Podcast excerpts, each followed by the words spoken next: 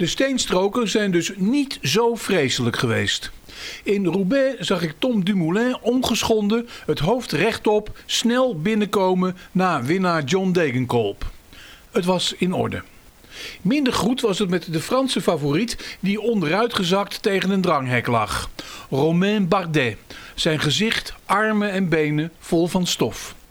C'était la malchance, hoorde ik hem zeggen tegen een ploegmaat die zich bezorgd over hem heen boog.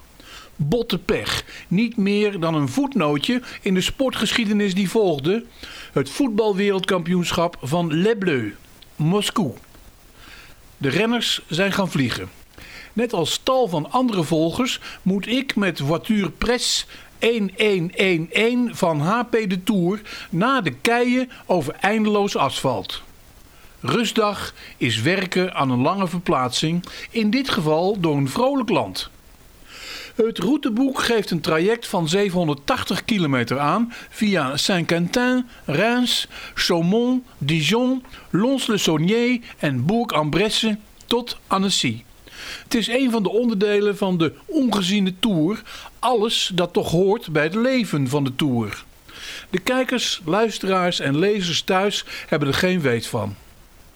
Al meer dan 30 jaar is het een intens zomers onderdeel van mijn bestaan.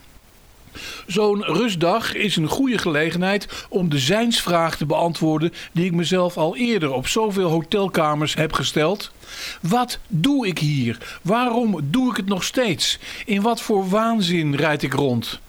Wat voor zin heeft het om 780 kilometer af te leggen naar Annecy? Waarom ben ik geen archeoloog geworden om opgravingen te doen onder Tiel of in de bootverhuur gegaan in Heeg? In de kern dateert het script uit mijn jeugd. De tourplakboeken van 1967 tot 1970. De geweldige paroolverslagen van Rob van den Dobbelsteen. De schooljaren en mijn studietijd in Utrecht. Volkomen fascinatie voor de columns van Nico Scheepmaker en Jan Blokker.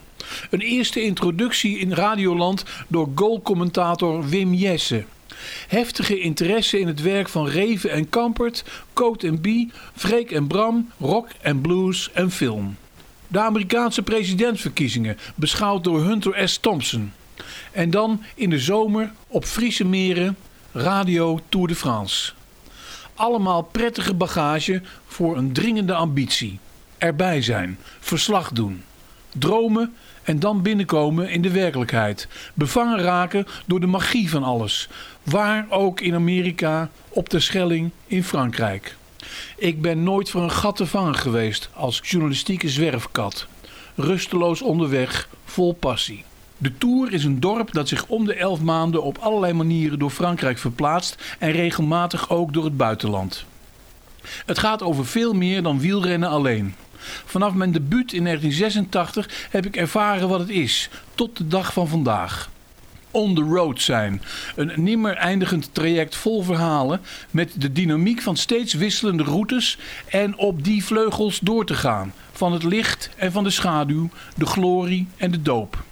En dan ook mijn eigen man met de hamer tegenkomen die me de waarheid zegt over de grenzen van de romantiek en de verslaving. Dat ook. De Tour de France, een bagatel in het woeden van de wereld, behalve in juli. Kameraderie hoort erbij, die typische amitié du tour.